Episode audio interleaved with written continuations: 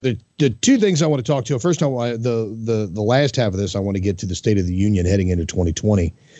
But I came across a story yesterday from the Atlantic that is the that showcases yet another one of these large conglomerates that are coming into a certain area trying to take away the ability for mom and pop shops or smaller organizations to be able to function and smaller businesses to actually thrive and work. And that is through Amazon.com's free shipping that they offer.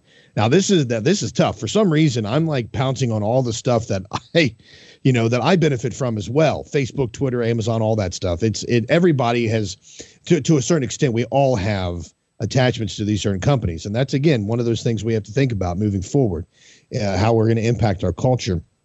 But one of the things that we see here in uh, the, the story from the Atlantic, uh, it starts out talking about a story of a woman who was working as a mechanic and was, was working second shift, picking up all kinds of spare hours. And then she decided one day when she came across some earrings that she wanted to create some feather earrings. So she started making uh, literally tens of thousands of these and started selling them on Etsy uh, through a store named Pretty Vagrant. And then that was back in 2011 and since then she's grown it of course and she's making some uh, i guess some sustainable income on this. But since 2011 and now one of the things that we've had come up and that's become very popular is amazon prime. And amazon prime has developed a system where you can order a product and you can receive that product with zero shipping delivered to your doorstep. I know. It's it's uh, it's a lot of stuff.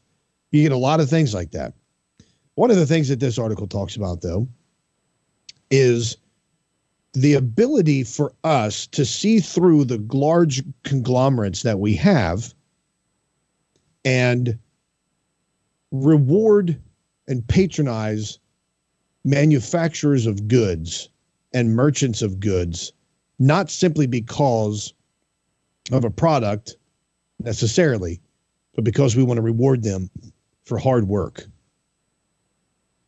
Now, this this article goes on. It says online shopping when it works best is sort of like a duck. The part above the water, the algorithmically selected products, the simple checkout processes aided by personal information stored on phones. The package that appears on your porch two days later glides placidly along, setting off only the gentlest of ripples in your attention.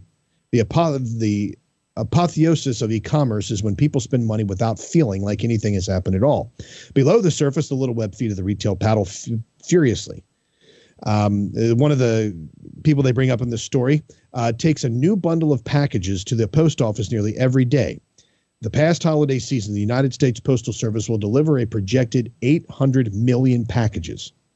Earlier in 2020, FedEx will start delivering on Sundays all year a service previously reserved for the holidays. In New York, where daily deliveries have tripled in less than a decade, trucks snarl streets and rack up nearly half a million parking tickets annually. In 2015, Amazon launched Prime, uh, Amazon launched Amazon Flex, through which the company pays people to use their own cars to ferry boxes, assuming all responsibility for mileage and expenses. Amazon did not respond to requests for comments. Large retailers make their own ducks stay upright. Orders come in in boxes marked with the insignia of the seller, not the deliverer. Narvar, a popular logistics startup that touts its ability to help brands deliver premium post purchase experiences, directs buyers to a clean, bright, and retailer marketed landing page to track packages. If you don't look closely, you might think Warby Parker itself is bringing you your new classes, not UPS. Masking the nitty gritty of shipping, namely the cost, is the most potent tool online stores have to persuade people to click, place order, and come back for more.